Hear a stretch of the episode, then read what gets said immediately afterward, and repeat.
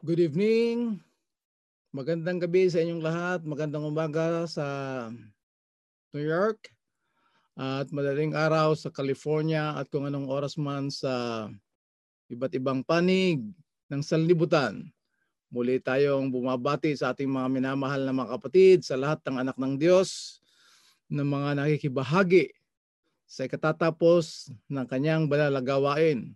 Ang pagbigay, pagpamahagi, pagturo ng Ebanghelyo ng ating Panginoon Jesus at sa magitan ng Banal na Espiritu, tayong lahat ay kanyang pinag-ipon to equip ourselves with the truth, the power, and the reality of His transforming Word.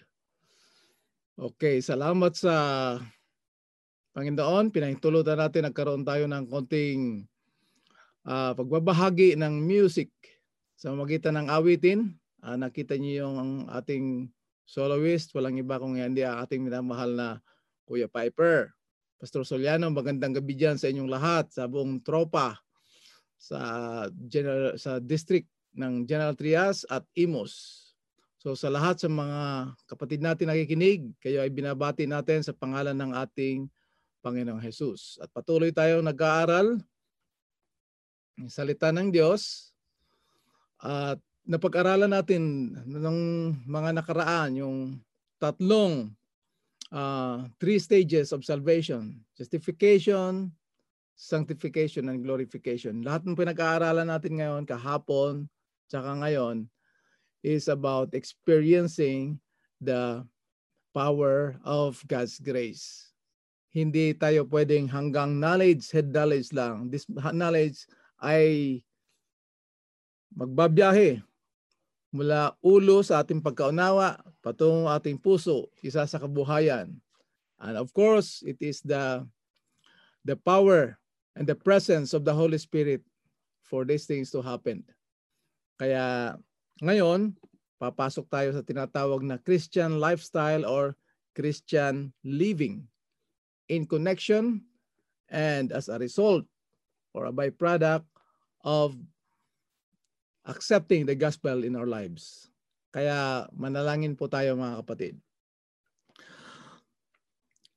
Ama namin banal na makapangyarihan sa lahat. Salamat na minsan pa ay pinag ipon nyo kami upang patuloy na mag-aral, magsaliksik ng katotohanan na na kay Kristo.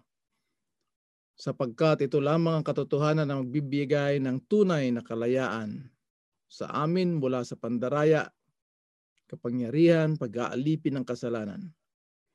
Kaya pinapasalamatan namin ngayon ang presensya ng banal na Espiritu na kayo ang humimok sa aming mga puso upang mag-ipon muli at mag-aral, magpiesta sa katotohanan at kapangyarihan ng inyong banal na salita upang lahat na makarinig.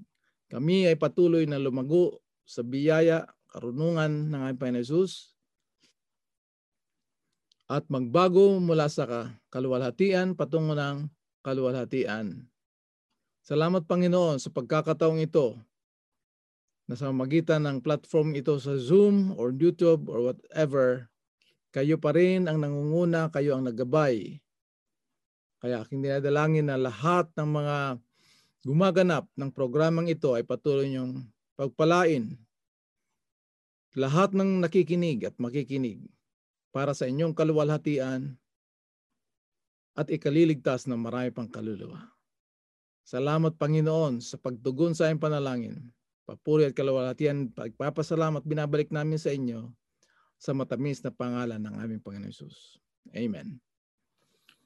Okay, Christian living. Christian lifestyle. Mga kapatid, ang kasalanan na pumasok dito sa mundo sa pamamagitan ni, Aba, ni Adam, ng ating pinakabagulang, ay apektado ang lahat ng bahagi ng ating pagiging tao kung paano tayo linalang ng Diyos. Yun ay ang ating spiritual, ang ating moral or mentalidad o at kasama ang ating physical. So mapapag-aralan din natin yan yung ating component which is spirit, soul, and body. So ngayon, nung pumunta ang ating Panginoon Jesus dito sa sanlibutan para siyang maging tagapagligtas ng buong sanlibutan, hindi niya lang tayo iniligtas, hindi niya lang tayo itinubos mula sa kasalanan, kung hindi, ganun din sa tatlong aspeto ng ating buhay na naepektuhan ng kasalanan. Kaya sa panahon na narinig natin yung ebanghelyo, at tinanggap natin ang Panginoong Hesus bilang ating tagapagligtas at manunubos, hindi lang natin siya tinanggap na tagapagligtas at manunubos, tinanggap din natin siya bilang Panginoon at amo, boss. Doon tayo susurrender sa Kanya to His transforming grace sa lahat ng areas na ito. Kaya karamihan mga kapatid, pag hindi natin naintindihan ito, pwede tayong mag-pray sa Panginoon, tapos lahat ng prayer natin, puro utos sa Panginoon. Nakita niyo mga kapatid, karamihan ng Kristiyano magpe-pray, pero uutusan ang Panginoon sa halip na tayo ang susurrender at kung anong kalooban ng Panginoon. Yan. Ngayon, ang tatlong uh, tatlong stages ng kaligtasan Dalawa pa lang. Una, naranasan natin yung, yung kanyang biyayang nag-aring ganap sa atin at ang bunga nun ay kapayapaan at kagalakan sa ating puso, sigla sa pananampalataya. Dito tayo ngayon sa ating pamumuhay, sanctification. Ngayon, itong sanctification na sinasakabuhayan natin ngayon, hindi pa ito yung total na kaligtasan natin mangyayari talaga ito hanggang pagdating ng ating Panginoon Yesus. Kaya dito sa pag-aaral natin, dito natin makikita, ma madidiskobrehan kung anong sinasabi ng Biblia tungkol sa ating pangangatawan, paano natin iingatan ito. Dahil ito ay bahagi mismo ng bunga ng Ebanghelyo. Ang tawag nitong uh, sanctification is actual, actual, practical, Christian living na kung saan ito ay bunga ng Ebanghelyo through the indwelling of the Holy Spirit. Okay? So dito, merong dalawang merong dalawang uh, punto, dahilan kung bakit tayo mga Kristiyano ay iingatan natin ang ating katawan. Una, ating tandaan na napakahalaga. Sa panahon at tinanggap natin at naranasan na natin yung new birth. Binigyan, doon sa new birth kasama yung spiritual gift. At mula dyan, lalago tayo sa pananampalataya, madidiscover kung anong spiritual gift natin, gagamitin natin doon. At ito ay mangyayari lamang at nangyayari sa magitan ng panahan sa atin ng banal na espiritu. No? Ang mangyayari niyan, tayo ay magiging templo ng Panginoon or templo ng ng Diyos. Ang mangyari niyan, tayo ay magiging Okay, so 1 Corinthians chapter 3 verse 16, we are the temple of the living God. Kaya tayo bilang mga Kristiyano, iingatan natin.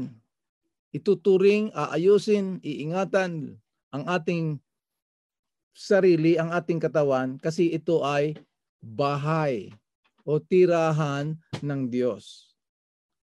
Kagaya ng sinabi ni Apostol Pablo at sinabi niya ito sa mga taga-Korinto. Lahat ng acting gagawin, 1 Corinthians chapter 10:30. Whatsoever we do. Tingnan niyo 1 Corinthians chapter 1 verse 31. Whatsoever we do, we don't do it for salvation We don't do it so that God will love us, God will accept us. We already are accepted in Christ Jesus. Ephesians chapter 1 verse 6. We are accepted in the beloved. So everything that we do, we do it all for the glory of God. So yan yung una. Iingatan natin yung katawan natin. Lahat ng gagawin natin is for the glory of God. Number two,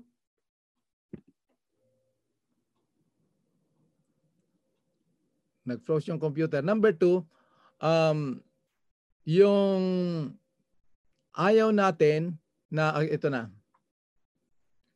Bilang mga Kristiyano, hindi lang tayo templo ng Diyos, tayo ay mga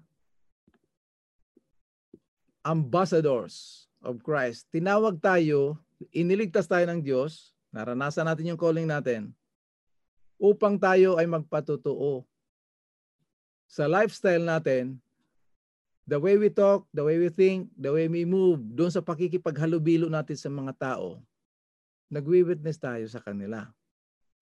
So for us to fully represent Christ, we must not only take care of our bodies so that we may become fit vessel for God's service, but we also represent Him in the way we dress and in the way we live. That's why it's Christian living or Christian lifestyle. Tingnan mga kapatid.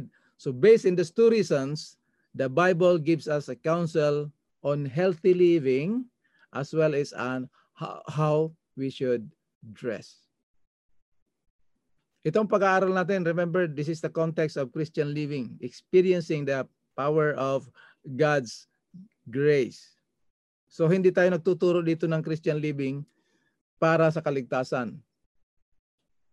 Nasanay kasi tayo na halo-halo lang yung message natin na pwede yung yung Christian how to live a uh, godly life and how what is the good news. Merong isang evangelical na prominent speaker. Sabi niya, meron mga Kristiyano, evangelical ito, no? Meron mga Kristiyano na kagaya natin, sabi niya, puro lang tayo nagtuturo ng mabuting balita. That is the good news. Sabi niya sa mga evangelicals na kasama niya. But we forgot to teach the people how to live a good life. So puro lang daw good news, walang good life. Tayo naman as a church, puro tayo Christian living. Anong hindi kakainin, anong kakainin, anong gagawin, anong hindi gagawin. Pangilin ng sabat, wag yung linggo, puro ganon. Wala naman tayong good news din. Ito nyo? So dapat balance ito at yung proper formula. The good news, pag tinanggap ito ng tao, mag-uumpisa siya through the indwelling of the Holy Spirit, we will reproduce a good life, which is the life of Christ, the righteousness of Christ, brought and being reproduced by the Holy Spirit in the life of the believers. Kasama dito yung healthful living at uh, the way kung paano tayo manamit. Okay? So, when Israel, na hindi pa sila nagpapasakop, hindi pa sila nagdidimad ng hari, nandun pa sila sa theocracy, meaning totally under God's rulership. God gave them all kinds of guidelines, instructions. Nandiyan, nandiyan yan sa Leviticus and Deuteronomy. Not as requirements for salvation kasi dinala na nga sila, pinalaya na nga sila galing sa Egypt eh. So ibig sabihin, pinalaya na sila, binautismo na sila sa, sa Red Sea, dito sila ngayon bibigyan ng guidelines paano mamuhay ng makadiyos bago sila dadalhin doon sa promised land. Kasi alam niyo mga kapatid, magiging impyerno yung langit kung ang buhay natin dito sa lupa ay para sa sarili natin. Pagdating sa langit, si Kristo na pala yung bida doon, hindi na si ako. Magiging impyerno lang yon. So God has to train us. Ito na yung wilderness natin. Ito yung Christian living natin. Ito yung ating sanctification, wilderness. Dito tayo tinitrain ni Lord. So yung lahat ng instruction ng Panginoon for Christian living is not a requirement for salvation. It is a byproduct. Right? So, not a requirements, but for our own benefit para sa pag-witness natin. So, dito sa mga guidelines nito, nandito yung healthy living tsaka paano tayo magdamit, yung mga prinsipyo nito. Kasi may nagtuturo sa atin, kailangan ito yung mga damit natin, ganito, ganyan. Sa, para anong layunin nun? Para tanggapin ako ni Lord? Para pag, kung ano-ano mga reason. Ito yung dalawang reason. Una, we are the temple of God. Number two, we are ambassadors of Christ. Yan. So, ngayon, hindi na tayo nasa uh, authority or panahon ng Old Testament. No? So, these health principles as well as dress guidelines are just as valid today as we are in ancient times. Hindi dito sa pag-aaral natin, titingnan natin, i-consider natin mga kapatid, no? Kung ano yung mga basic health and dress principles na sinasabi at tinuturo sa atin ng Panginoon. Kaya yung principles na ito, hindi lang to sa luma, lumang tipan. Pagdating kasi yung tinatawag na lumang tipan, parang ang sa mind natin kaagad yung panahon. One of these days, pag-aralan natin yung Old and New Covenant pwede tayong mamuhay ngayon sa present time. Pagdating sa oras natin, na sinasabing time natin yung tinatawag natin na now, present time, but yet we are living in an old covenant. Because old covenant and new covenant is not, not about time. So pag-aaralan natin yan. By God's grace in His time. So meron tayong mga katanungan dito. How much of the believer does God want to sanctify? 1 Thessalonians chapter 5 verse 23. Babasahin natin. Ito yung prayer ni Pablo na in-inspired ng Panginoon. Sabi dito, And the very God of peace sanctify you holy. O lahat ng bahagi ng ating pagkatao gustong pabalali, pabanalin ng Panginoon kasi templo na ito at syempre, tayo ang kanyang mga representative. So the God of peace sanctify you holy. And I pray that God, I pray God your whole spirit and soul and body be preserved blameless unto the coming of the Lord Jesus Christ. Sa, sa verse na ito, kasama yung pagligtas sa atin, pagpapabanal sa atin sa magitan ng banal na Espiritu, at ang ating pamumuhay. Kita niyo itong tatlong component ng ating buhay, spirit, soul, and body. Kumisan o karamihan na paggamit natin, body, soul, and spirit. Ito po yung formula ng ating function ng ating pamumuhay. Spirit, soul, and body. Yung spirit natin, yan yung contact point ng ating Diyos sa magitan ng banal na espiritu, papunta sa ating mind. Yung mind natin, yan naman yung magbibigay ng decision para kung ano yung nandiyan sa mind, yun ang i-execute ng body. So yung prayer niya that lahat, yung buong spirit, soul, and body be preserved blameless. Hanggang kailan? Until the coming of our Lord and Jesus, Lord Jesus Christ. Kailan darating siguro? Nandiyan na ang movement ni Jesus. His footsteps is already there.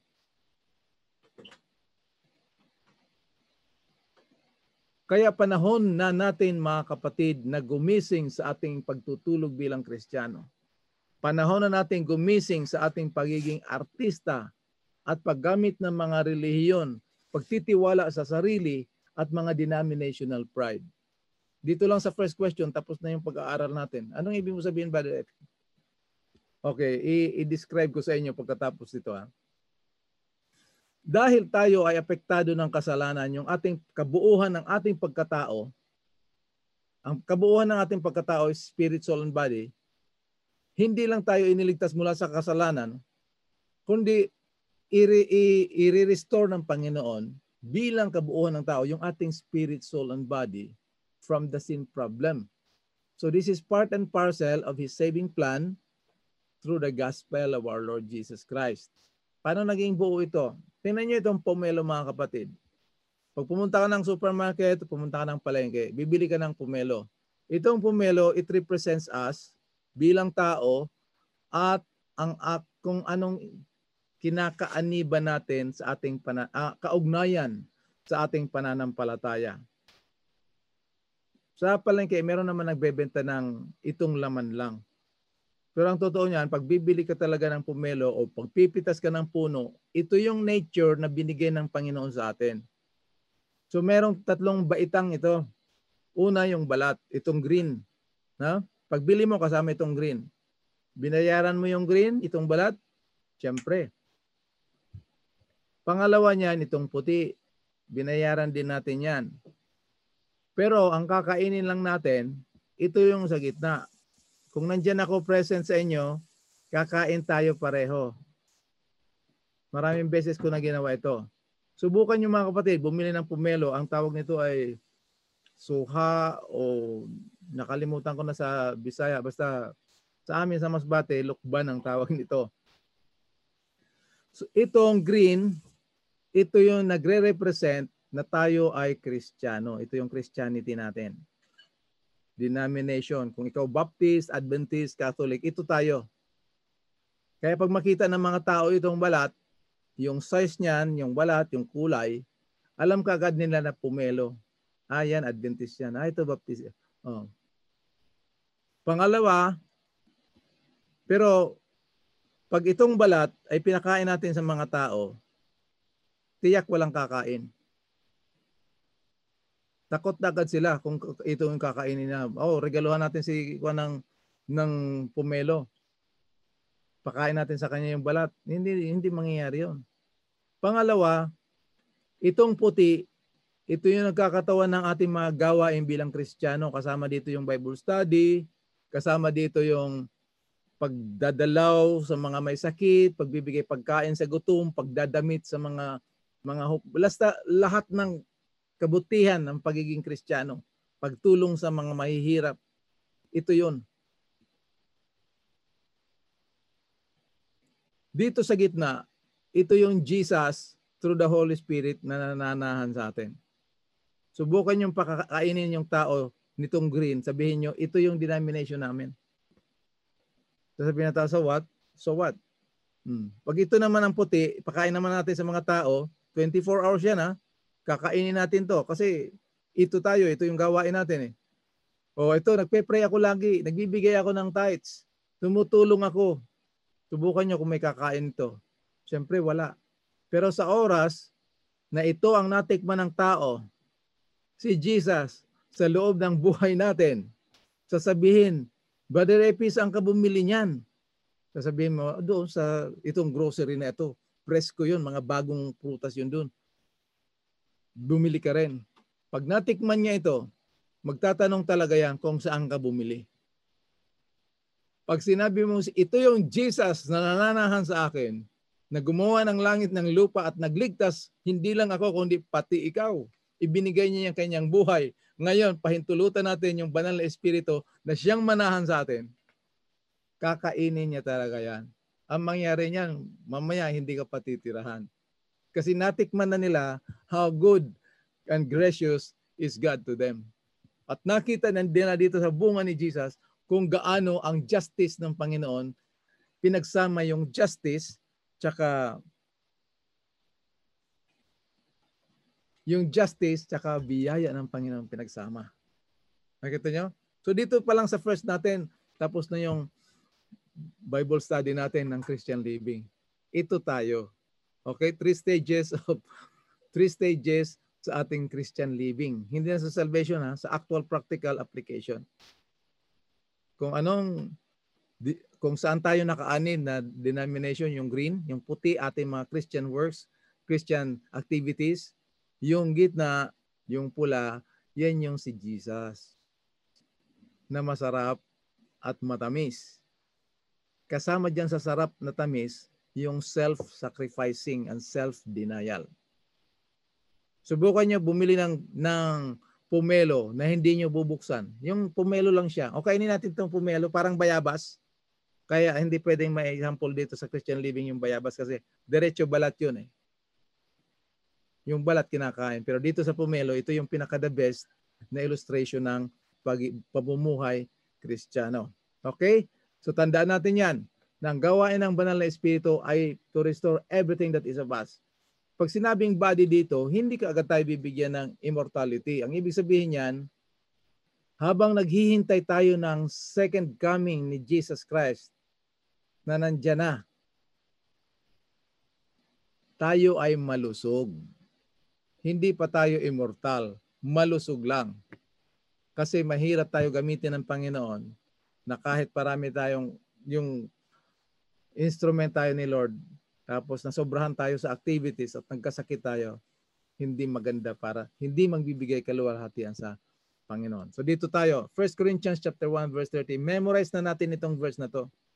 How does this total redemption about our spirit, soul, and body affect Christian living? So whatever therefore you eat, or drink or whatever you do, you don't do it for salvation. You don't do it to contribute for your salvation. You do it for the glory of God. Whether therefore you eat or drink or whatsoever you do, do all to the glory of God. Yan ang layunin ng Christian living. Huwag tayong ma-confuse dito mga kapatid. Alam nyo kung bakit nagkakaroon ng maraming backslider at discouragement. Nalilito tayo doon sa gospel, tsaka yung bunga ng gospel, yung Christian living. So kung lito tayo doon, yung ating, kung lito tayo sa gospel, yung Christian living natin, lito din tayo. Pag kulang yung gospel, kulang yung Christian living. Pag mali yung gospel, mali yung Christian living. So marami nang hihina kasi Christian living, akala nila contribution yun sa Panginoon ay patuloy pa tayo nagkakasala dahil mahina tayo. Mas mabuti na lang siguro, wag na lang, pabayaan na lang muna ako. Kasi gusto ko pumunta ng langit, hindi ko talaga kaya. Kasi ginawa na nating yung Christian living na requirement pumunta ng langit. Doon ang failure. Ay araw-araw nakakasala tayo. So ang practice ng ating understanding, sa wrong understanding, nagkakayo, nagkakaroon tayo ng yo-yo experience. Yo-yo. Christian experience. Bababa yung Christianity natin, yung sigla natin, tapos aakyat na naman. Nagkasala ka na naman, bababa na naman. Baka mamaya mawala yung pag-aaring ganap sa atin ng Panginoon. We become unjustified. Hindi po yun biblical. Na pag tinanggap natin si Lord, tapos nang hina tayo, nahulog tayo sa kasalanan, naging unjustified na tayo. Hindi. Nahulog tayo, nagkasala tayo. If we sin, what do we do? We confess our sins. And God is faithful and just to forgive our sins and to cleanse us from all unrighteousness. Isang beses lang pangyayari ito mga kapatid na ginawa ng Diyos doon sa buhay ni Kristo sa kanyang banal na kasaysayan. Paid in full.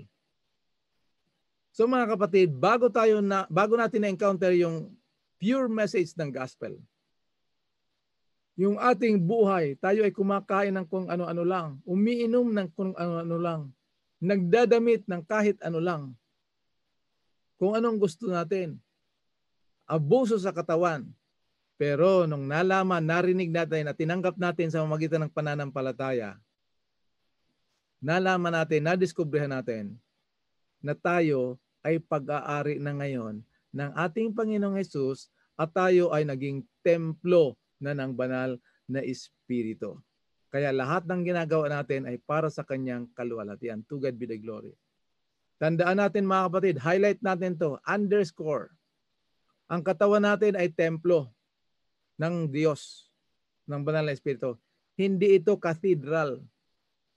Pag itong katawan natin ay inabuso natin sa pagkain o pag-inom o pag-anuman, magiging cathedral ito, hindi na siya templo, iba na ang titira dito. Alam niyo naman, hindi, hindi, iba, alam niyo kung anong mga nakatira sa cathedral. So templo lang talaga tayo mga kapatid. Okay? Exodus 25 verse 8, Build me a sanctuary that I may dwell upang ako ay manahan sa inyo. At ang katuparan niyan ay natupad doon nung si Kristo ay ipinanganak. And the Word was made flesh and dwelt among us. Yan yung fulfillment ng prophecy ng binigay ng Diyos kay Moises doon sa ilang. Exodus 25 verse 8. Napakaganda ng mensaheng pinagkaloob sa atin ng Panginoon. At ang mensaheng ito, ito yung maggagabay sa atin hanggang sa pagsalubong natin sa ating Panginoon. Kaya kung meron tayong mga karamdaman, mga sakit ngayon pa lang at hingi tayo ng pray, we have to learn to confess and forsake kung ano yung mga bagay na mga ginagawa, kinakain natin na hindi tama. Yan ang purpose niyan. Okay? Because we are fully paid.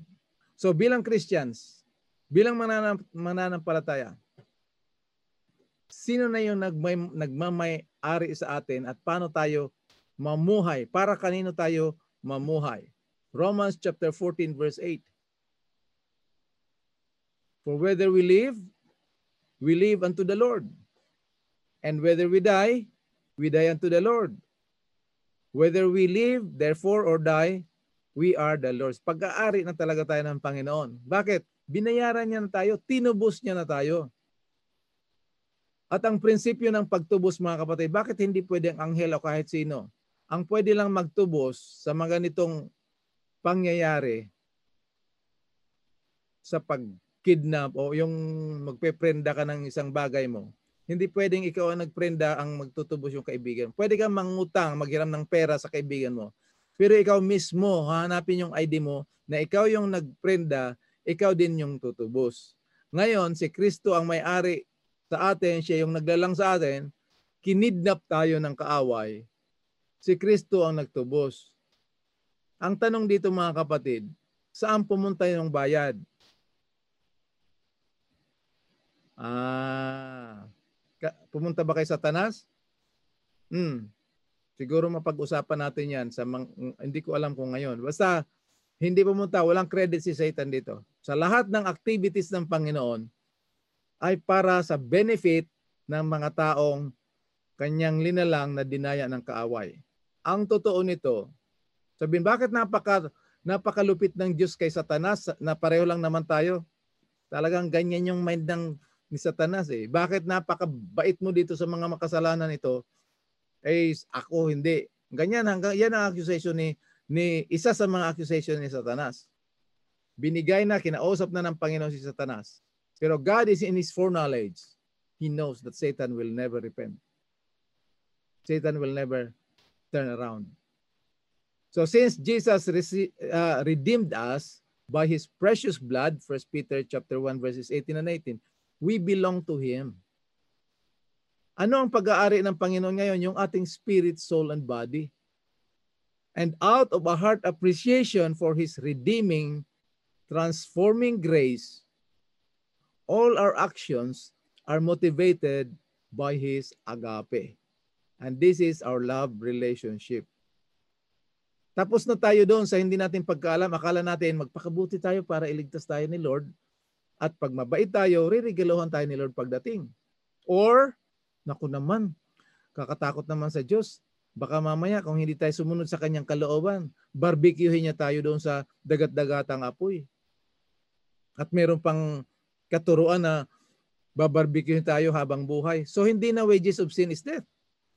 Kasi sinusunog niya tayo habang buhay. Buhay tayo eh. Sinusunog niya tayo. Napakasakit nun. Habang buhay, buong buhay, eternal, eternal life.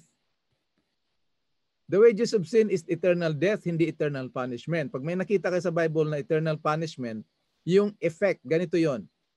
Sa pagtanggap ng gospel dahil sa kasalanan, pagtanggap kay Kristo, ang epekto noon ay eternal life. Pag hindi natin tinanggap si Kristo willfully and deliberately, ang result noon ay eternal death. Goodbye to life forever hindi yung eternal punishment. Kaya maraming Kristiyano na hindi alam ito, talagang nagsusumikap. They're trying their best. Kapatid, talagang nagsisikap talaga ako magpakabait at sumunod sa Kanya para iligtas niya tayo. Saan galing itong balitang ito? Na para iligtas niya tayo. Yun lang bang ginawa ng Diyos? Kung ang kaligtasan natin ay sa pamagitan ng ating kabaitan, hindi na kailangan bumaba si Kristo mula sa lupa. Doon na lang siya sa langit umupo. Oh, anghel, mga anghel, pumunta kayo ng lupa. Yung mga nagkasala, mahal ko sila. Sabihin nyo, iniligtas ko na sila. Maghanda sila dahil darating ako.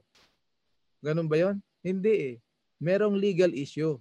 So hindi kaya kailangan si Kristo maging isa sa kanyang mga kapatiran. He has to be made like unto his brethren to redeem them. Kailangan yung magre-redeem sa atin, yung pinaka-nearest kin, pinakamalapit na kamag-anak. Kaya ang tawag kay Kristo, He is the Goel, the Kingsman Redeemer. Kita niyo mga kapatid? So doon sa mga nakikinig ngayon, welcome. God bless you all. Open your Bibles, check all the verses para tayong lahat ay ay mabusog ng salita ng Panginoon, directly galing sa Panginoon. Pag meron kayong nakita mga magagandang bagay dito, wala ito dito sa speaker o kung sinong ginagamit na galing yan mismo sa banal na espiritu. Ngayon, mag-ingat tayo kasi baka mamaya yung loyalty natin pumunta dito sa mga ginagamit ni Lord. Wag yon. Doon tayo mismo sa Lord na nagtubo sa atin, nagbayad. Siya yung ating boss. Siya yung ating Panginoon. Okay? So maliban sa ating kaluluwa, in what does God wants us to prosper? Sabi ni John, 3 John verse 2. Wala nang chapter kasi isang chapter lang to. Beloved, ito si John, naranasan niya yung ang ang sabi niya kahit anong mangyari dito sa mundo, I am the beloved. beloved John. De. Thank you. Beloved, I wish above all things that thou mayest prosper and be in health, even thy soul prospereth. So in health, kasama dito yung health, soul, spirit, soul, and body. So dito sa health, ang gusto niya, meron tayong mental health and physical health, bunga ng ating spiritual health. Okay? Pastor Suliano, kukopyahin kita. Iinuman ko talaga ito.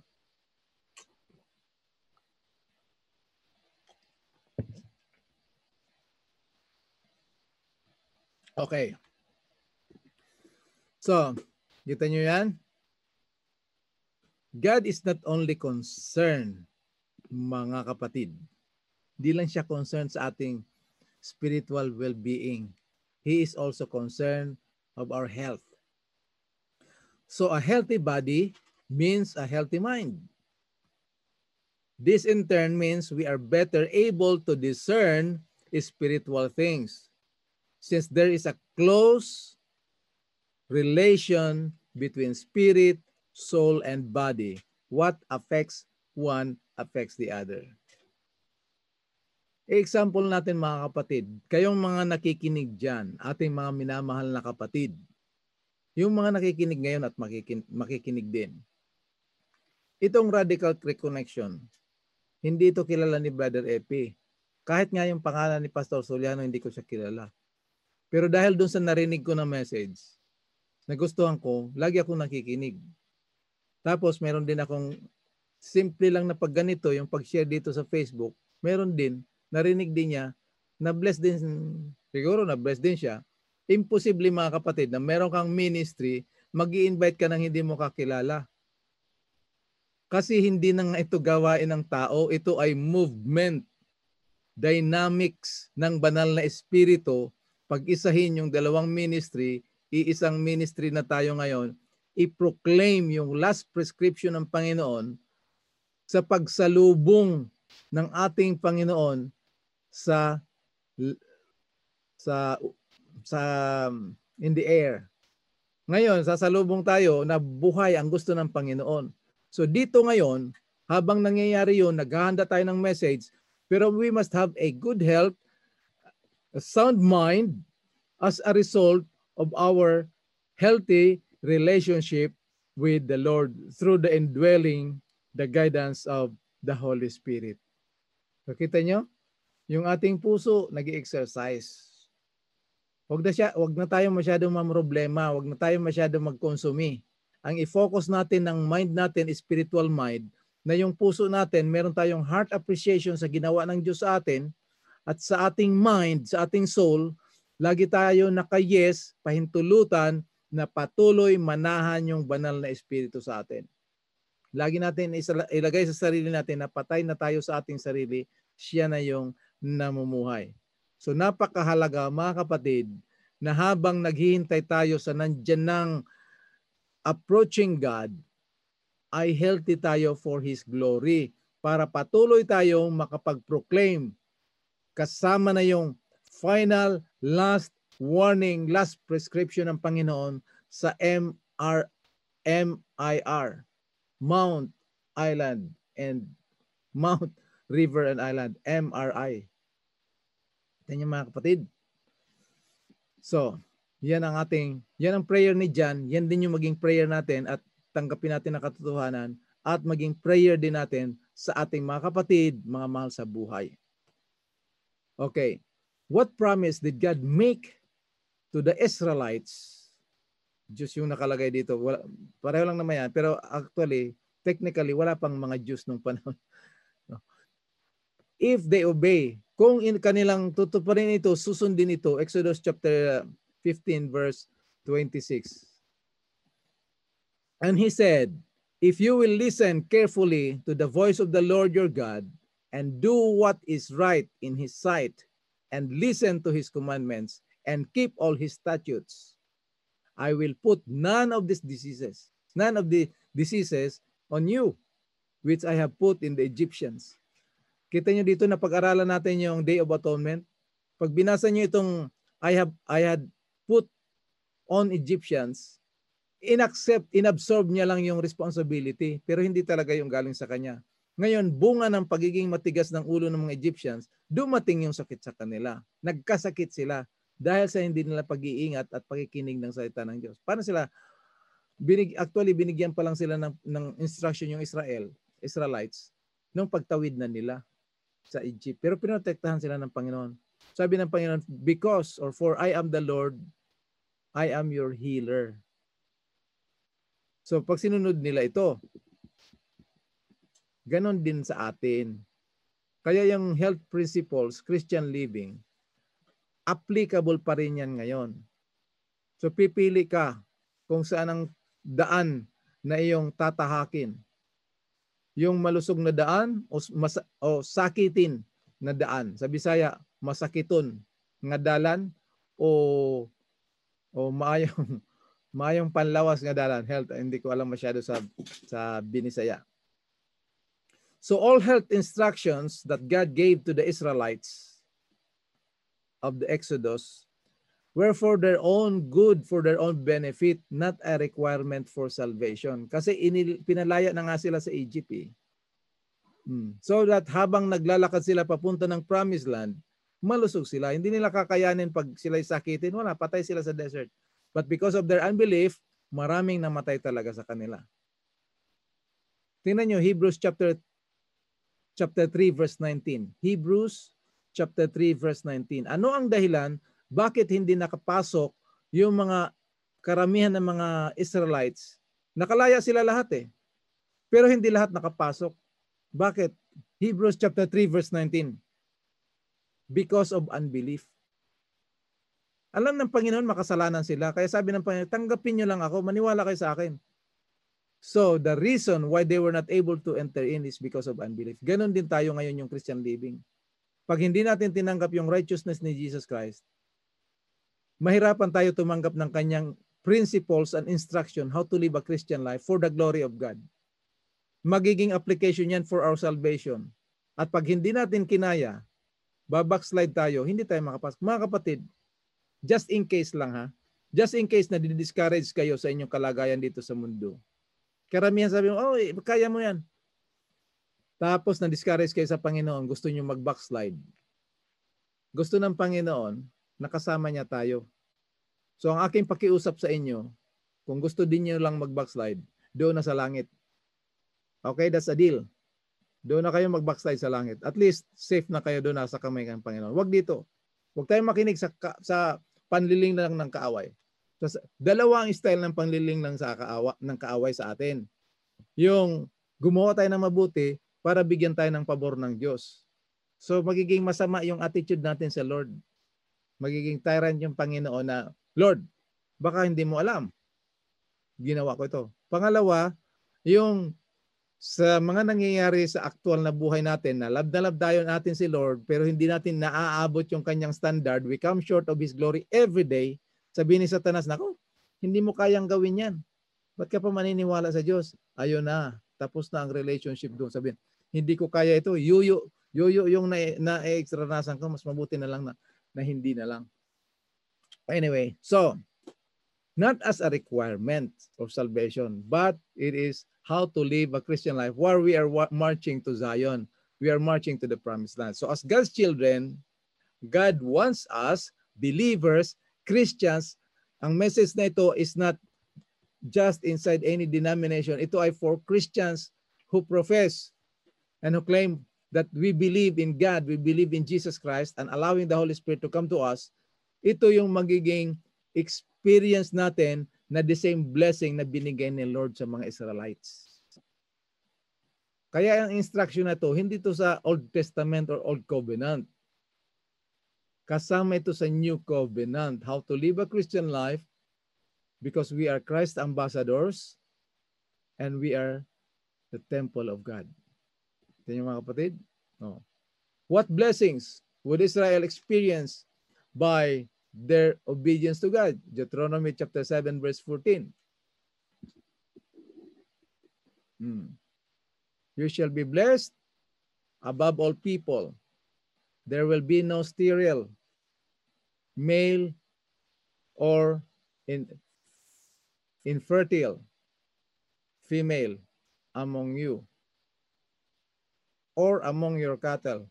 So hindi lang sa tao ang pagiging sterile nila or infertile. Pati sa kanilang mga baka, mga hayop, Blessed, pag sinabing blessed, itong word na blessed dito, ibig sabihin ito may buhay. Meron nga akong kaibigan, sabi niya, alam mo Brad, yung kapitbahay namin, di nila malaman kung blessed sila o malas. Sabi ko, bakit naman? Kasi mula daw sa lolo, papunta sa tatay, papunta sa mga apo, puro daw baog. Ang matinding pagiging baog yon mula sa lolo, papuntang tatay, papuntang mga apo, mga anak at mga apo, puro baog. Matinding kwentuhan yon. so God blessed us pag sinunod natin ito, not as a requirement.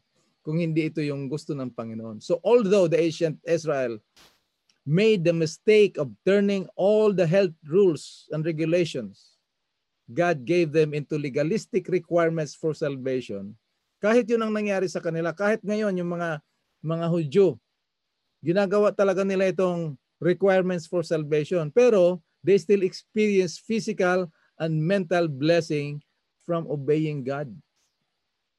Kahit mali yung pag yung application nila nito, malusog sila, matatalino sila, masisigla sila. Mm. Lalo na pag maitama pa ito. Kaya yon ang ating prayer. Ito ay isa sa mga layunin natin to experience the power of God's grace by studying, digging much more through the guidance, the presence, the leading, and the enlightenment of the Holy Spirit. Gusto ng Panginoon talaga, healthy tayo, productive ang buhay natin. So as Christians, what kind of sacrifice does God want from us? Anong gusto na sakripisyo ng Diyos. Kala ko nagsakripisyo na siya. Therefore, I urge you, brothers and sisters, brethren, by the mercies of God. So laging based doon sa mercies of God, to present your bodies as a living sacrifice, living and holy sacrifice, acceptable to God, which is your spiritual service of worship. So yung sacrifice natin is not for salvation but for serving the Lord and worshiping the Lord. Biro mo, magmi-ministry tayo, magwa-worship, masakit yung tuhod mo. Ang sasabihin mo kaya na lang muna, Brad, kasi hindi ako makapunta dahil masakit yung tuhod ko. Hindi ako makapunta dahil masakit yung katawan ko. So gusto ng Panginoon, hindi lang tayo healthy sa ating spiritual. Pag healthy yung spiritual natin, i-balance natin, magiging healthy yung mind natin, yung soul natin, isama na natin yung pagiging healthy kasama yung exercise dun. Exercise, pagkain ng tamang pagkain, sa tamang oras.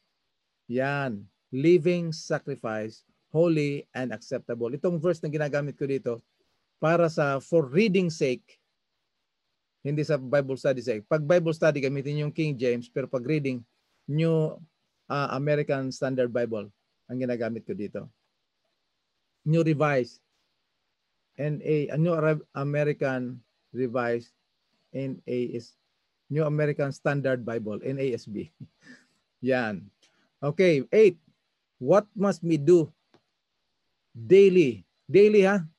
Daily. Habang naghihintay tayo ng malapit ng pagdating ng Panginoon at nandyan na yung signs, anong gagawin natin? That we may experience the transforming power of the gospel. Verse 2 of Romans 12. Do not be conformed into this world, but be transformed be transformed. Hindi hindi yung body ang kasi ang transformation natin pagdating na mismo ni Jesus. So habang nakikita natin yung movement ni Jesus Christ mula ngayon nang naririnig na natin ito. Yung iba alam na natin tong verse na to, eh paano yung hindi pa nakakarinig?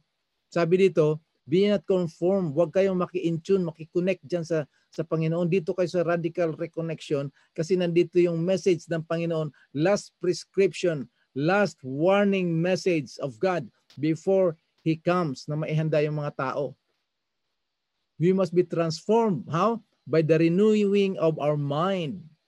Ibibigay sa atin ng banal na Espiritu yung tamang mensahe at tamang formula ng kaligtasan para pagdating ng ating final and total redemption, tama yung experience natin.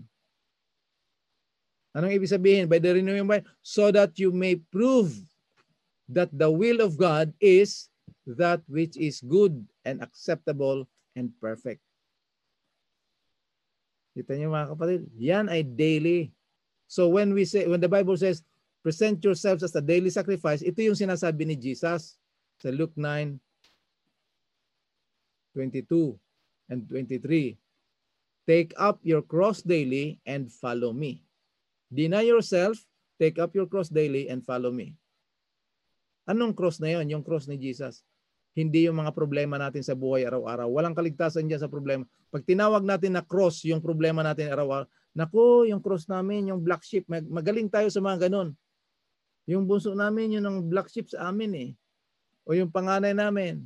Yung iba naman, actually, yung tatay namin ang black sheep. Mahilig tayo mag-level. Tama na dun sa leveling ngayon. Si Jesus lang ang magle-level sa atin. Alam mo ang tawag sa atin ng Panginoon? We are His sheep. Walang mga black-black or white. Merong lost sheep, pero natagpuan na ng Lord. So kung natagpuan na ni Lord, naranasan na natin natagpuan tayo ni Lord, nandito na yung renewing of mind, pati yung pagtrato natin sa mga taong hindi pa nananampalataya, anak sila ng Diyos na hindi pa nila nalaman. Kaya kailangan ipaalam, ipaabot. So itong ginagawa natin ngayon, nanonood kayo sa Facebook, nagwa-watch party kayo. Hindi para dumami yung pakikinig, yung number. That's not our goal. Our goal is that the message will go through and penetrate to the minds and to the hearts of the people of God that they too ay maranasan nila yung sonship or daughtership na original position natin sa Panginoon. So, renewing your mind. Ano ba, mananatili pa akong hawakan yung aming alitan. Pag hindi natin alam yung formula ng formula ng redemption, yung pagpatawad at pagtanggap natin doon sa mga naka-offend sa atin, ang tawag doon ay tanim kawayan. Mamatay muna yung kawayan bago ko siya patatawarin. How do we accept How do we forgive as Christ, as God has forgiven us in Jesus Christ? Kita nyo? So the battlefield in Christian life is in the mind. On one hand, the converted mind, ito yung sinasabi ni Pablo na new or inner man. Ephesians chapter 4 verse 22 and 24. Ito, gustong gumawa ng kalooban ng Panginoon. Ito yung struggle sa Romans chapter 7 verses 23, 24, 25. Dito sa kabila naman, yung mind of the flesh, or sinful nature, gustong gumawa, ayaw. Kapatid, patawarin mo na. Ayaw pa magpatawad. Kailangan muna lumapit muna siya. Yan ang principle ng word eh. Sa dito sa mundo, ikaw munang lalapit hihingi ka ng tawad. Mabuti na lang humingi ka ng tawad kung hindi talagang todas ka sa akin. Ganyan ang prinsipyo. Normal yan sa lahat ng tao. Pero sa Panginoon, He is the offended party and He is the one who initiated that reconciliation. 2 Corinthians 5.19, God was in Christ reconciling the world. Hindi niya binibasa nyo, 2 Corinthians chapter 5 verse 19 hindi niya binibilang yung kasalanan ng mundo laban sa kanila. Bagkos binigay niya yung mensahe ng pagpapa ano nga yung reconciliation sa Tagalog? Pagkakasundo, reconciliation. Give us the reconciliation, the message of reconciliation. Napakagaling ng ating Panginoon. So pag tayo ay na-reconcile na, the way we forgive, the way we act and execute that reconciliation is the way God did it for us. So He is the proactive in the plan of the redemption, and we are the reactive in the experience of that salvation. Siya yung proactive, we are the reactive. Hindi yung naging active tayo sa salvation, nag-react siya, oh, ang bait naman ni, ni Epi yung anak ko, talaga napakasigla nito, iligtas ko nga ito. Hindi ganoon. Because God is love, He saved the world by giving His Son, that whosoever believe in Him should not perish. Nandyan yung believing. So, the battle ground is in the mind. Kaya ang suggest ko, we allow the Holy Spirit every day and we say yes to God. So whatever God is telling us, we will say yes kasama na yung mga pagkain, lifestyle, pagdadamit, at mental attitude sa ating mga kapwa higit doon sa mga naka-offend, nagkulang, nagkasala sa atin. Okay. How are we to gain victory over the sinful desire of the flesh? Naalala nyo kahapon yung pinag-aralan natin? Saan humugot si Kristo ng kanyang tagumpay? Sa banal na espiritu. So ang sabi ng Galatians chapter 5 verse 16, walk in the spirit and you will not fulfill the desire of the flesh. You will not carry out the desire of the flesh. So yun lang mga kapatid. Once we are born in water and in spirit, then we begin to walk in the spirit. Kasama dyan ang pagtumba natin, pagkahulog. Kagaya ng bata, ipinanganak. Diyan sa inyo may mga bagulang, may iba sa inyo may mga anak, 6 months old or 12 months old, isang taon na, nag-birthday na, hindi pa nakalakad yan, gapang pa lang yan. Sasabihin mo ito ng mga anak ko, may paa, ayaw lumakad, pagod na ako magkarga sa kanya. Itatapon mo yung anak mo? Hindi. Alagaan mo yan habang lumalaki siya at siya ay makalakad na ng kanya. So, only as we surrender our will daily, moment by moment, to the control of the Holy Spirit, we can gain victory over the flesh. Yan yung ginawa ni Jesus Christ. Consistent ang kanyang pagdepende sa sa Panginoon sa magitan ng banal na espiritu. This is what it means to walk in the Spirit. To do this, we must constantly, hindi fluctuately, hindi ko alam kung may English na fluctuately. Ang alam ko lang, fluctuate. Pero siguro sa paggamit ko lang dito, linagyan ko lang ng fluctuately. Ginaya ko dito sa constantly. So, to do this, we must constantly keep our minds focused on spiritual things under the guidance, the dwelling, and the presence of the Holy Spirit in our lives. Amen? Kaya napakaganda nitong mensahe binigay ni Lord sa atin. So what is another reason why we should eat and drink correctly? Romans chapter 14 verse 21. It is good not to eat meat or to drink wine or to do anything by which your brother or your sister stumble.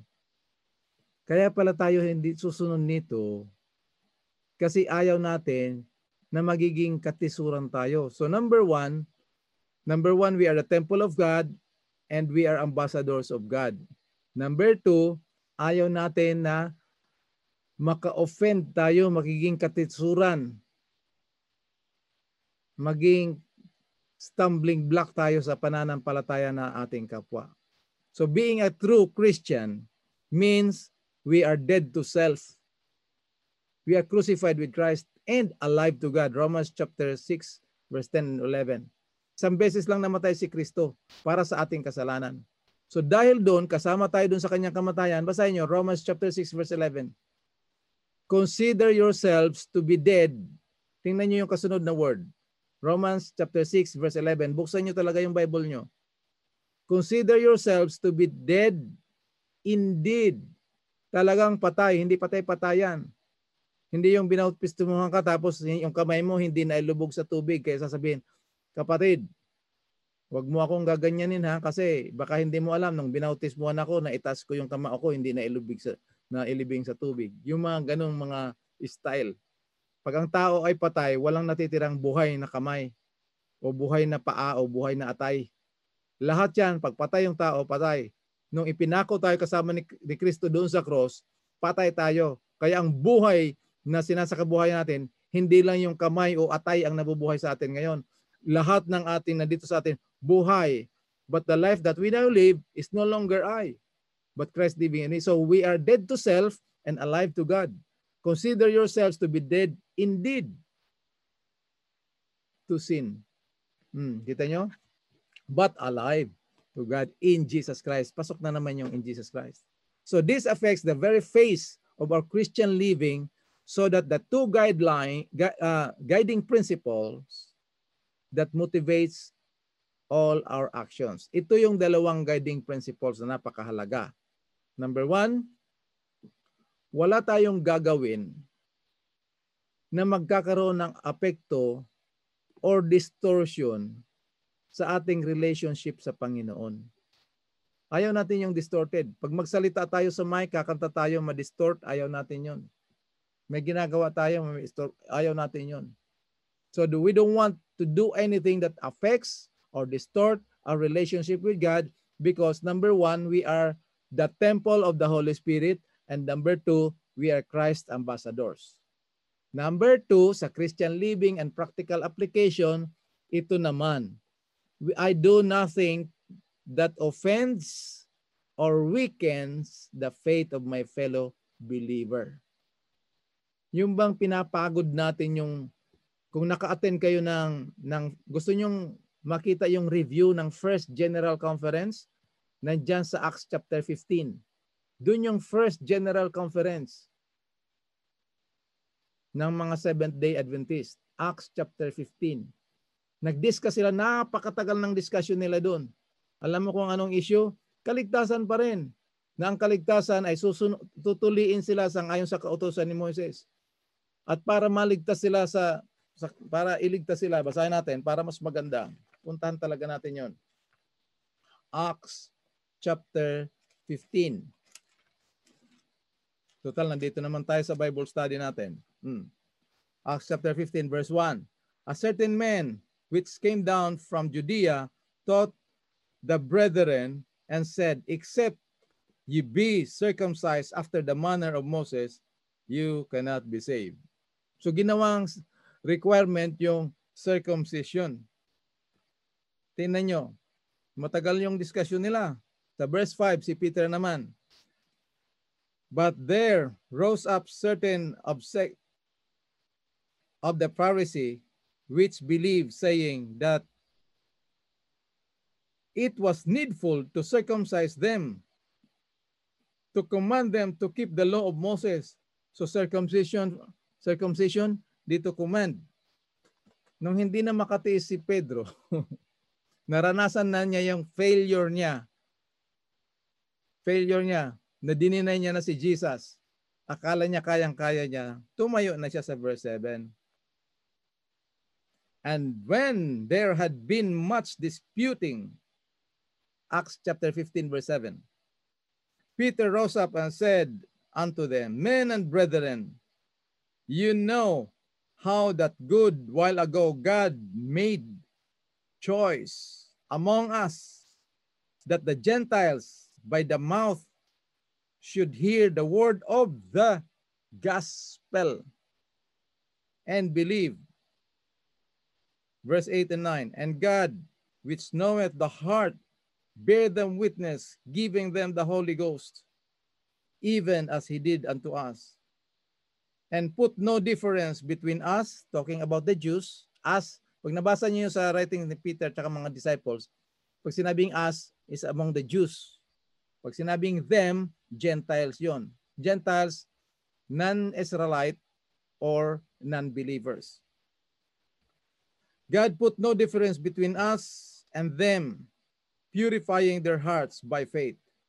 Now therefore, why tempt ye God to put a yoke upon the neck of the disciples, meaning the, the newly converts, which neither our fathers nor we were able to bear.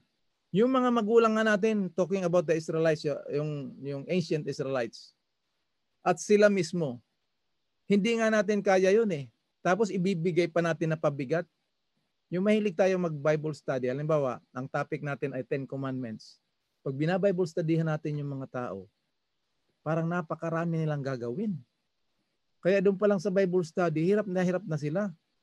kinondisyon na natin yung mind na ito yung marami na silang gagawin kaagad.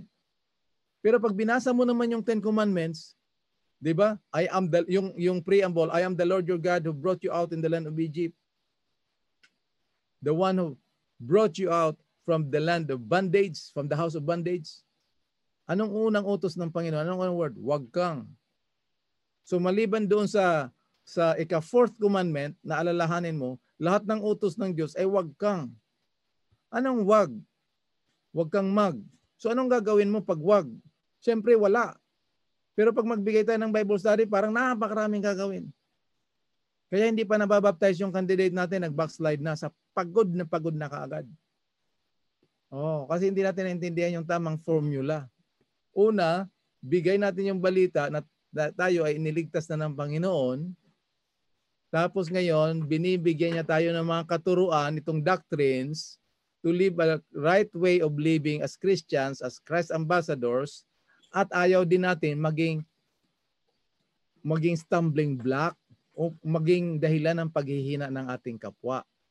So, iyan ang sabi ni, ni Pedro. Na yung ating mga magulang tayo mismo, bibigyan natin ng pasanin. Siyempre, pag pinapasa natin yung mga tao, manghihina talaga sila. Si Kristo nga, hindi niya kinaya. Ipinilit nila sa Simon na taga Sirin na siya magdala ng cross. Ganon. So ito yung two guiding principle. Hindi magbabago ito. Ito lang talaga yung principle ayaw natin maapektuhan natin yung relationship natin sa Panginoon at ayaw nating making katitisuran sa ating kapatid. Yan yun. Okay? So malapit na tayo. Mga ilan na lang. Sampu na lang. Oh, as Christians, what are we to God? Ah, we know this already. 1 Corinthians 3.16. Do you not know that you are temple of God and that the Spirit of God dwells in you? So templo tahanan talaga tayo ng Panginoon. Hindi tayo hindi tayo cathedral.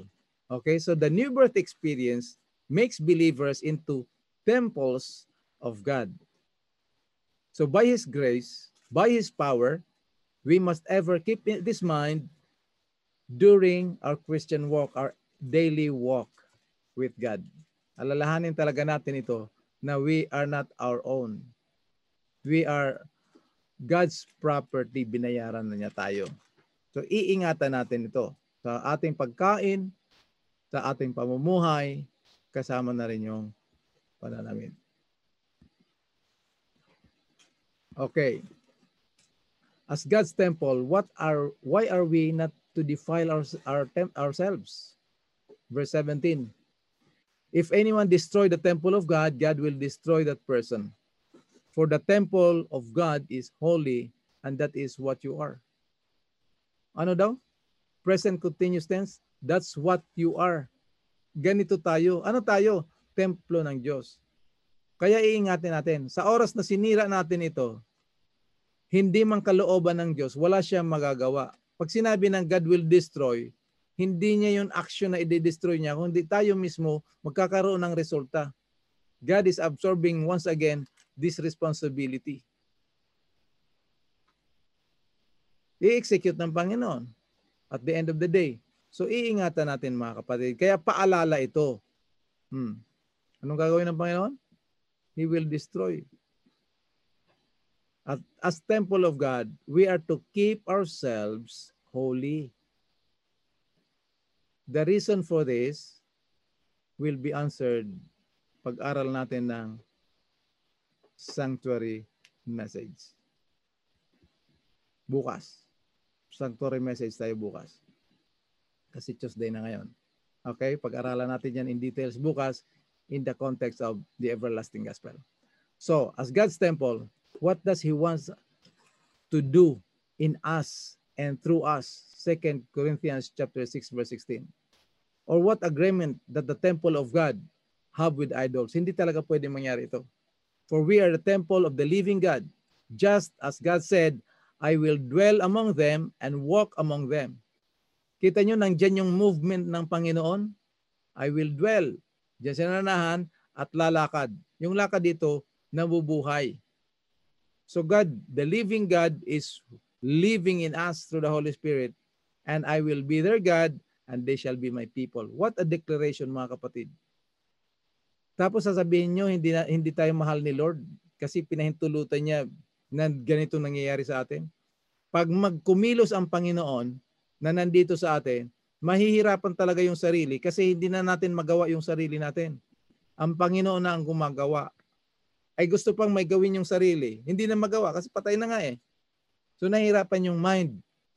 Yun ang living sacrifice. Meron kang gagawin, hindi mo na gagawin kasi pinahintulutan mo na si Lord. Yun ang living sacrifice, holy and acceptable to God. Kita nyo? Hmm.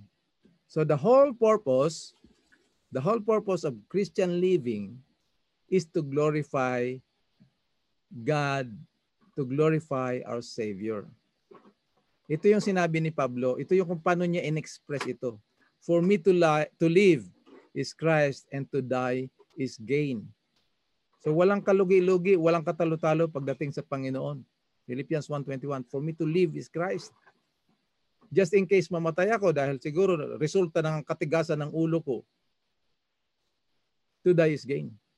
Pero hindi yan kalooban ng Panginoon yung kamatayan. Death is never in God's plan of redemption. Naging resulta na lang yan sa ating willful and deliberate na pag-rebelde sa Panginoon. So the only way this can be done is to let the life of Christ shine through us through the Holy Spirit. This is what sanctification is all about. That which motivates such a behavior is not fear of punishment, nor desire for reward, but the agape, the love of Christ compels us. 2 Corinthians 5.14. Basahin nyo, 2 Corinthians 5.14. The love of Christ constrained us. Sinabi yung dahilan kung bakit. Alam niyo kung bakit? The love of Christ constrained us because we are convinced with the judge that if one die for all, therefore, tingnan nyo, all were dead. So when Christ died, we died. Christ did not die instead of us. I'm sorry, Christ did not die. In, hindi si Kristo namatay na sa halip tayo. When Christ died, we died. When Christ died, sin died. And when Christ died, death died. So we believers, we Christians, we don't die anymore to pay the wages of sin. We just go to sleep. And amen for that. Kaya sabi ni Pablo, comfort one another with these things. Yan, nakita niyo yan? Gamot. Anong gagawin natin sa gamot pag may sakit tayo? Siyempre, iinumin natin. Oh, did you take your medicine? Take your medicine. Uminom ka na ba ng medisina mo? Para gumaling ka, baka hindi ka uminom sa tamang oras. so the temple of God is simply the place where He dwells and move. Bakit move? Yung movement na yan is redemption. Kasama yan sa redemption na maranasan natin. Yung redemption na ginawa niya noon, movement niya doon kay Kristo, hindi natin yun actual, yun objective truth. Ngayon is subjective experience pag nandyan na yung Holy Spirit sa atin, may movement ang Panginoon. Alin movement? Na mag, mag-radiate yung movement ng Panginoon sa pamumuhay natin, makita ng iba. Yun ang witnessing. So in the Old Testament, God dwelt upon His people through the sanctuary. Exodus chapter 25 verse 8. Ito yung magiging topic natin bukas ng gabi.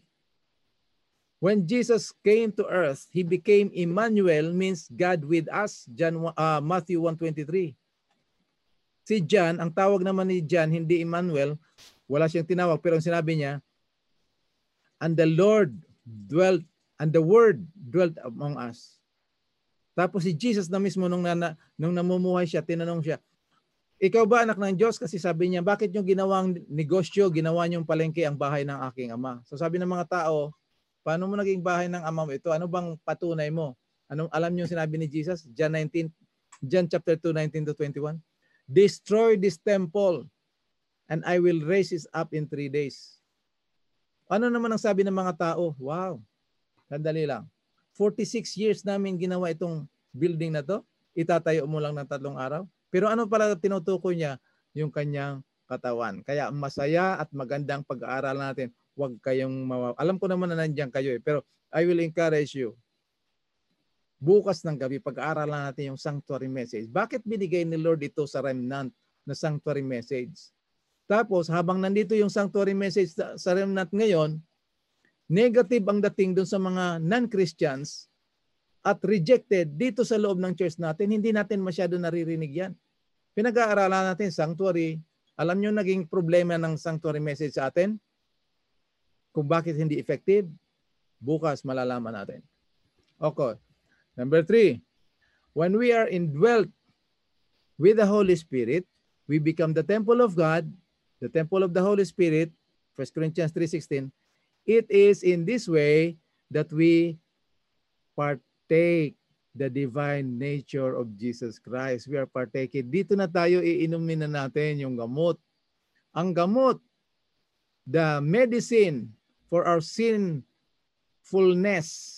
our sin problem, is Jesus Christ. He is not only our Lord and Savior, He is our healer.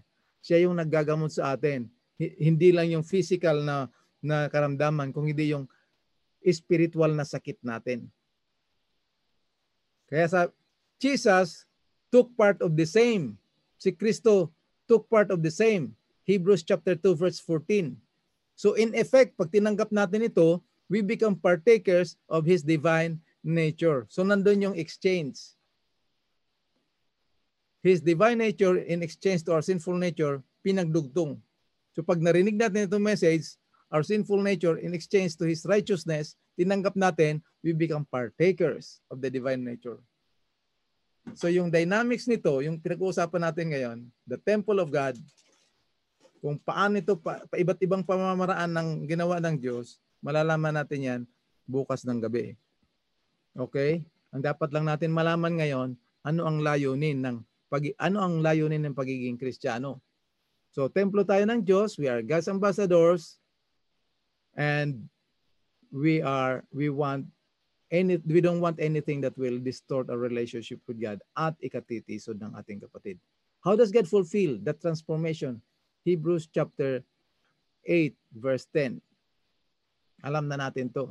Maraming Kristiyano na nag-iisip na dahil liligtas tayo ng biyaya ng Diyos, ay ang ginawa ng Diyos, ipinako yung kautosan. Saan natin kinuha na doktrina ito? Siguro sa Bible, pero hindi natin naintindihan. Ano ba talagang kasalanan ng kautusan? Bakit ipapako? Sabi mo, Brother Epi, ang ipinako lang yung utos ni Moises, hindi yung Ten Commandments. Bakit Ten Commandments yung linagay mo dyan? Walang utos na ipinako. Merong utos na tinupad. Anong sabi ni Kristo? Think not. Hindi niya pinapaisip sa atin eh. Ang matindi naman sa ating mga kapatid, hindi na pinapaisip ni Kristo, ginawa pa natin, pinako talaga natin. So sa kabilang panig ng Kristiyano, pinako kay ceremonial yan, kay, kay moral yan, ipinako yan para iligtas tayo sa biyaya. Walang wala talaga sa Bible. tayo, akala natin nasa Bible din tayo. Ginamit natin yung Colossians 2.14. Oh mga kapatid, totoo yon na ipinako. Pero ang ipinako lang, yung utos ni Moises, hindi yung Ten Commandments. Kita nyo? Yan ang tinawag na iinom tayo ng wine of Babylon. Na akala natin hindi tayo nakainom. Isa yan sa pagpapainom ng Babylon. Ininom natin yung pagpako ng utos ni Moses, pero yung Ten Commandments iniwan natin. So hindi natin ininom lahat, pero nakainom tayo. Oh mga kapatid, hindi ito ipapako. Ang ipinako, yung nagsalangsang sa kanyang utos. Saan yung mababasa? Saan tinuro sa Bible na ipinako yung kautusan? Pag-aralan natin mga kapatid yan, siguro pag may time tayo sa pagkatapos ni Pastor Suliano next time, pag-aralan natin yung two covenants para hindi tayo malito. Kaya naman tayo ayaw mag-agree dito na hindi pinako yung, yung sampung utos kasi nandyan nga yung Sabbath. Yun yun. Pero hindi yan mga kapatid. The new covenant does not do away with the law of God, but He puts them in our hearts, or write it in our hearts and put it in our minds. Under the old covenant, the laws of God were a series of rules, do's and don'ts. Actually, hindi naman ang Diyos ang gumawa nito. Sila ang sabi. Moises, sabihin mo sa Diyos kung anong gusto niya. Sasab gagawin natin, namin. Di ba meron tayong kanta niyan? What He says we will do. Where He says we will go. Ginawa na ba natin? Pumunta na ba tayo? Yan ang Old Covenant. Nasabi natin, kung ano sabi ni Lord, gagawin natin tapos hindi natin ginagawa. Yan ang Old Covenant. Sabi ni Peter, Lord, hanggang sa kamatayan, hindi kita iiwanan. Doon lang yung sa garden. Nung dumating na yung mga sundalo, hindi ba niya iniwanan? Aha. Ang mga promises natin, Oh, mga kapatid. Sa susunod na natin pag-aaralan natin yan. Under the new covenant, the same laws became the inner desire of the new converted mind. Romans 7:22. I have the, the mind of Christ. With my mind, with my converted mind, I, des- I delight to do the will of God. So this is how God writes his law in our hearts and minds. This is the transforming powerful grace of God through the gospel message. Hindi ko muna binigay dito lahat. Iniwanan ko naman yung iba pag mapag-aralan natin yung meron pa tayong mga element of surprises na mga mga hidden truth that has been hidden in the rubbish of error. Kaya sabi ng ni Ellen White, the people of God, we have no time left. The people of God must search the scripture to seek those hidden truth that has been hidden in the rubbish of error. One subject will prevail. One subject will swallow up all others. What is that subject? Christ our righteousness. Sa, sa mga susunod na naman yon. Meron pa tayong konti. So, what does the original diet God gave us? Genesis 1.29. Alam na natin ito mga kapatid. So kung ano yung, pag bumili ka ng kotse, pag sinabi kong anong klaseng gasolina, anong, gasi, anong klaseng oil ang ilalagay mo, yun talaga ang ilalagay mo na oil. So ganun din ang ating ilalagay sa ating katawan. Just as the car manufacturers instruct us on the best oils or gas to be used in our car sa mga sasakyan natin, so God, our Creator, instructed our first parents as to the best food to eat, nuts, fruits, grains, vegetables. Today, medical science has confirmed that this is the most helpful diet for human. Pa Brother Epi, marami nang spray yan. Kalimutan niyo magtanim kayo ng inyo. Kung wala, eh, lahat ng ang pera natin pag magtrabaho tayo, dalawa lang ang pupuntahan yan. Sa doktor o sa magsasaka. Nagkasakit ka, trabaho ka ng trabaho, nagkasakit ka, babayad ka sa doktor. Eh, paano kung ginastos mo na lang, binili mo yung pera mo sa mga healthy foods? Oh, kasi yung pera na nandito sa atin, lalabas talaga yan. So the medical confirmed this, that the most helpful diet for human beings, fruits and vegetables. It is in our best interest by the grace of God na susundin natin to. Yan, what warning does the wise men, Proverbs, give regarding appetite? Basahin nyo na lang mga kapatid yan. Proverbs chapter 23 verses 1 to 3. Ano ang So itong appetite natin mga kapatid, paano nang sa lesson natin last week, alam niyo kung bakit na nagumpay sila Daniel sa Meshach, Abednego? Sa chapter 1 pa lang, they overcame already. They become victorious by overcoming appetite. Yung sa chapter 1. Kaya lahat ng mga pinagdaanan nila sa chapter 3, tsaka chapter 6 ng Daniel, based on that. So appetite is one of the great weapons na ginagamit ni Satan He used food to bring about the fall of our first parents. Likewise, si Jesus, the second Adam, ito rin yung ginamit ni Satanas. Pagkain na naman, turning stone into bread. Para bumagsak si Kristo. At pag bumagsak si Kristo, that's it. Wala nang third Adam. Ah, in the same way, tayo mga Kristiyano, ito yung ginagamit ni Satanas, yung appetite natin. Akala natin simba lang, simba tayo ng Sabbath, keep the Sabbath holy. Pero failure tayo dito sa appetite. So Satan using our appetite to cause us Christians to stumble. Wala naman tayo. Sa mga mga hindi pa naniniwala, ito yung mga smoking, drugs, alcohol. Pero sa atin mga mga nandito na pananampalataya, overindulgence in eating.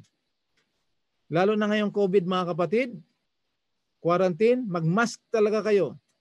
Hindi dahil sa sa hindi dahil sa mga virus na nandiyan sa mga hininga nyo. Kung hindi yung buganga natin na mahilig kumain ng mga wala sa oras. Ah, bibig. Sorry. hindi po. Bibig. Thank you. Mas maganda pag may assistant tayo nandiyan yung minamahal natin na asawa. Hindi bunganga, bibig. okay. Sa pagkain are some of the methods he uses to destroy our faith of believers and thus pull out from Christ. Panginoon, naglilingkod naman ako sa iyo, bakit may sakit ako? Siguro wala siguro yung Diyos. Ah, okay, 17. So in when it comes to the way we dress and what counsel does Peter gives us, sabi dito, First Peter, likewise I want women to adorn themselves with proper clothing, modestly and discreetly, not with braided hair or gold per pearls with expensive apparel, but rather by means of good works as proper for women making the claim to godliness. Mga kapatid, itong counsel dito, remember Christian Libito, hindi lang sa babae. Kasama din sa, ang, ang principle nito is lalaki at babae. The way we dress, we must reveal the inner beauty of the matchless charm of Jesus Christ tayo mga Kristiyano, so that people will be attracted to Christ and not to selves. Pag pupunta na yung simbahan, pupunta na mga birthday ano party, our goal is to attract people to Christ through us. Hindi yung paano tayo tingnan ng sanlibutan. So in regards the way we dress, our priority must be the inward beauty rather than outward. Ang ibig sabihin nito mga kapatid, we attract people to the beauty of Christ, His much less charm hindi sa sarili. Ito mga beauty natin, pag kaya nga pag nagpi-preach ako diyan sa Pilipinas, depende sa dami ng tao, kay kay 100 sila, kay 500, kay 800, kay 50, tinatanong ko talaga sila at itatanong ko rin dito sa inyo ngayon. Tingnan niyo ang mukha ko. Siguro kung nakikita niyo mukha ko diyan, tingnan niyo ako ng 3 seconds lang. Wag na yung 5 seconds, magsasawa agad ako. 3 seconds lang. Ready? 1 2 3. 1 2, 3. Oh, may nakita ba kayo ng kagandahan dyan na, wow, ang pogi-pogi ni Brother. Wala, wala kayong makita dyan.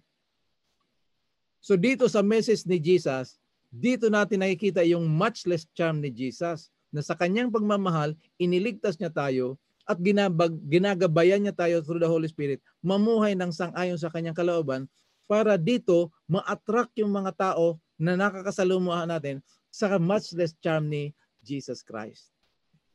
Yan yung agape. Although mga pogi at mga magaganda kayo bilang anak ng Diyos, hindi natin sila i-attract. Kasi pag na-mislead yung attraction at na-attract sa inyo yung tao, uuwi sa hindi tama.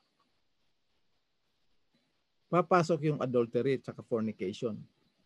Yung fornication, yung wala pa kayong relationship, gumawa na kayo ng mga bagay na hindi niyo dapat gawin. Adultery, meron na tayong meron na tayong relationship gumawa pa rin tayo ng parang kulang pa rin. So dinagdagan natin. Over and under.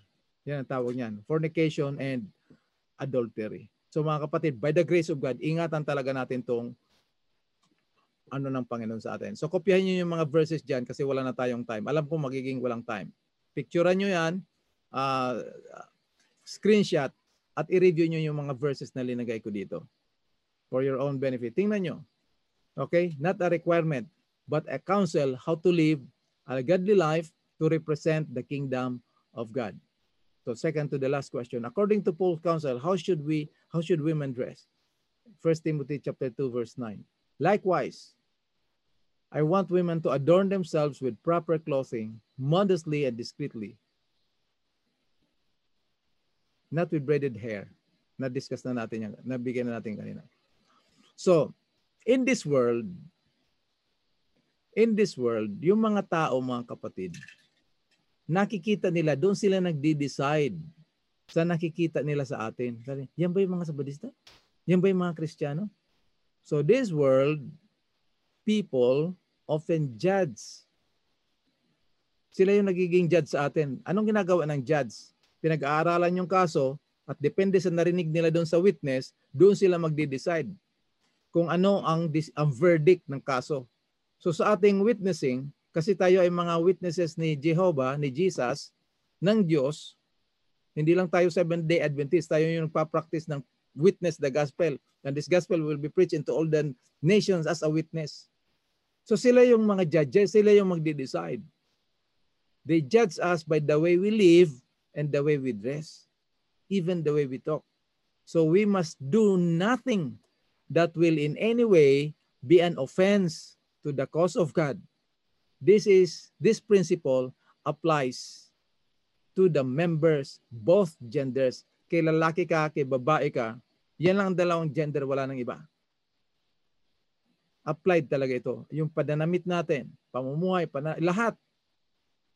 Kaya nga sabi ng asawa ko, magpagupit ka na. Ay nadadala pa naman sa suklay eh. Pero makita nyo ng kaunti yung, yung buhok ko dun sa likod. Sana hindi kayo matisod. Pero pag, pag maka-offend talaga ito sa inyo, pagdating ng anak ko na nagugupit, magpapagupit na talaga ako. Kami ni Pastor John Bautista. Kasi magkasama kami ng weekend. Pareho kami, ganyan ang ganyan ang buhok. Sabi ni Remy, ng misis ko, magpagupit na nga kayo. Ayun, talagang magpapagupit na kami kasi baka mamaya ano ba yung ano ba yung nagbibigay Bible study sa atin? Parang okay, so pag, pasensya na kayo mga kapatid. so, why does the Bible advise believers to avoid alcoholic drinks? Proverbs 23:31 to to 23. Bakit daw? Do not look at wine when it is red. Hindi niya hindi hindi niya pinapatingnan. Alam niyo kung bakit si Solomon wise? Hindi dahil wise siya by birth. Binigyan siya ni Lord ang kanyang pagiging wise dahil sa kanyang karanasan at edad. Kapag sinabing itong taong ito ang talino, hindi siya matalino dahil matalino siya. Matalino din siya dahil marami ng experience. So do not look, sabi ni Solomon, say, palagay ko na, na, na lang nandito si Solomon. Do not look at the wine when it is red, when it sparkles in the cup, when it goes down smoothly. In, alam niyo kung bakit? In the end, it bites like a snake and sting like a viper. Kita yung mga lasing? Na mga, nung high school pa yan, mga lasinggo na yan. Sa halip na mag-aral, inom ng inom kagaya ko nung panahon. But by the grace of God. So absent doon sa English. Pero nung nakainom na, nagkaedad na, hindi siguro nakagraduate o ano, at nakainom, doon gumaling sa English. Kaya pag nag-English na si Manong, nagtatawanan yung mga tao, yan si Manong, lasing na yan, si Kuya Epi, lasing na yan. Bakit? Nag-English na eh. So doon na kasi absent sa tunay na English kung ano-anong English na lang ang, ang pinag-i-English. So ito yung ginagawa ng wine. Pinapasira talaga yung ulo natin nagiging walang hiya. Yung mga takot manligaw, iinom muna. Kasi hindi walat sa tamang isip. So nung nag-asawa na sila, siguro hindi na umiinom, doon problema na kasi hindi na 'yon ang tunay eh. So ayaw ng Panginoon, ayaw ng Panginoon, ginamit niya si Solomon, huwag kayong mag kahit tingnan niyo, huwag niyo gagawin. Okay. So last question. of what was we Christian constantly remind ourselves. 1 Corinthians 6.19 Or do you not know that your body is a temple, not a cathedral? Uulitin ko to, hindi cathedral. Wag, wag tayo masaktan mga kapatid ha. Hindi lang mga pastors, mga members din. Tayo lahat, guilty nito. Ginagawa natin cathedral yung templo ng Diyos. Huwag natin gawin yun mga kapatid. Inuulit na naman ni Pablo dito. 1 Corinthians chapter 6 verse 19. Templo talaga tayo ng banal na espiritu. Do you know that you're the temple of the Holy Spirit within you? Dito yan yung inner, yung, yung pomelo kanina, nandyan yung sa loob. Yan ang dapat matikman, maipakain sa mga tao.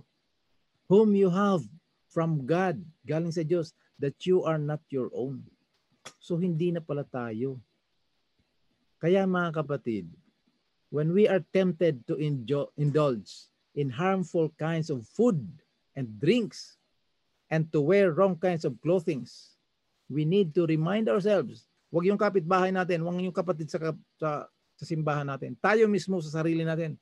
We have to remind ourselves that we are the temple of God and we are not our own. Therefore, glorify God in your body, in your spirit, which are God's. Ah, 1 Corinthians 6.20. Ito yung true Christian living mga kapatid. When we experience the new birth, we become the temple. Itong color coding natin mga kapatid, pag makita nyo yung red color, yan yung failure, yan yung weakness natin, yan yung human natural life natin. Pag makita nyo yung green, yan yung subjective experience natin walking in in the spirit by faith, living by grace, by his grace. Pag nakita niyo yung blue, everything is of God, his authority. Pagdating ng series ng blue throne natin, malalaman bakit blue. Mm-hmm. So when we experience the new birth, we become the temple of God and we must treat our bodies as such. So dito, titingnan natin, in view of this, Ipag-pray natin yan mga kapatid. Is it your purpose? Is it your desire? Is it your determination that whatever we do or eat, we will do it to the glory of God? Is it our desire? Is it our prayer, our longing to care for our body as the temple of the Holy Spirit? And do we determine to represent the Savior in our appearance by the way we dress, the way we talk.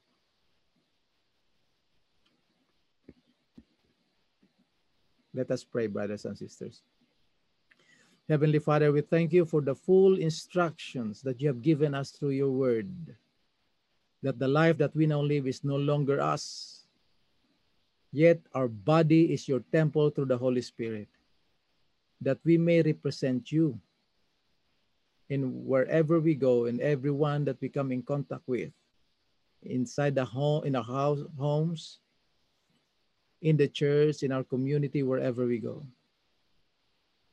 and that we live a life that will not be an offense or become a burden to our brothers and sisters to people around us to everyone we come in contact with so thank you lord for these instructions on how we live a life that will glorify thee that will represent thee properly, correctly.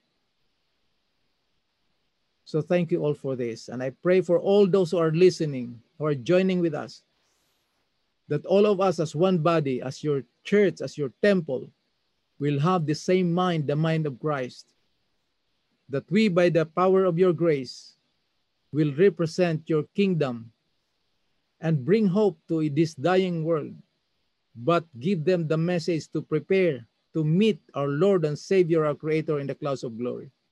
And by having the right mind, the right spirit with a healthy body, we will discern your final instruction that you have given to Daniel, to your four disciples, and to John the Baptist in the mount, in the river, and in the island. So, Lord, we pray and also ask forgiveness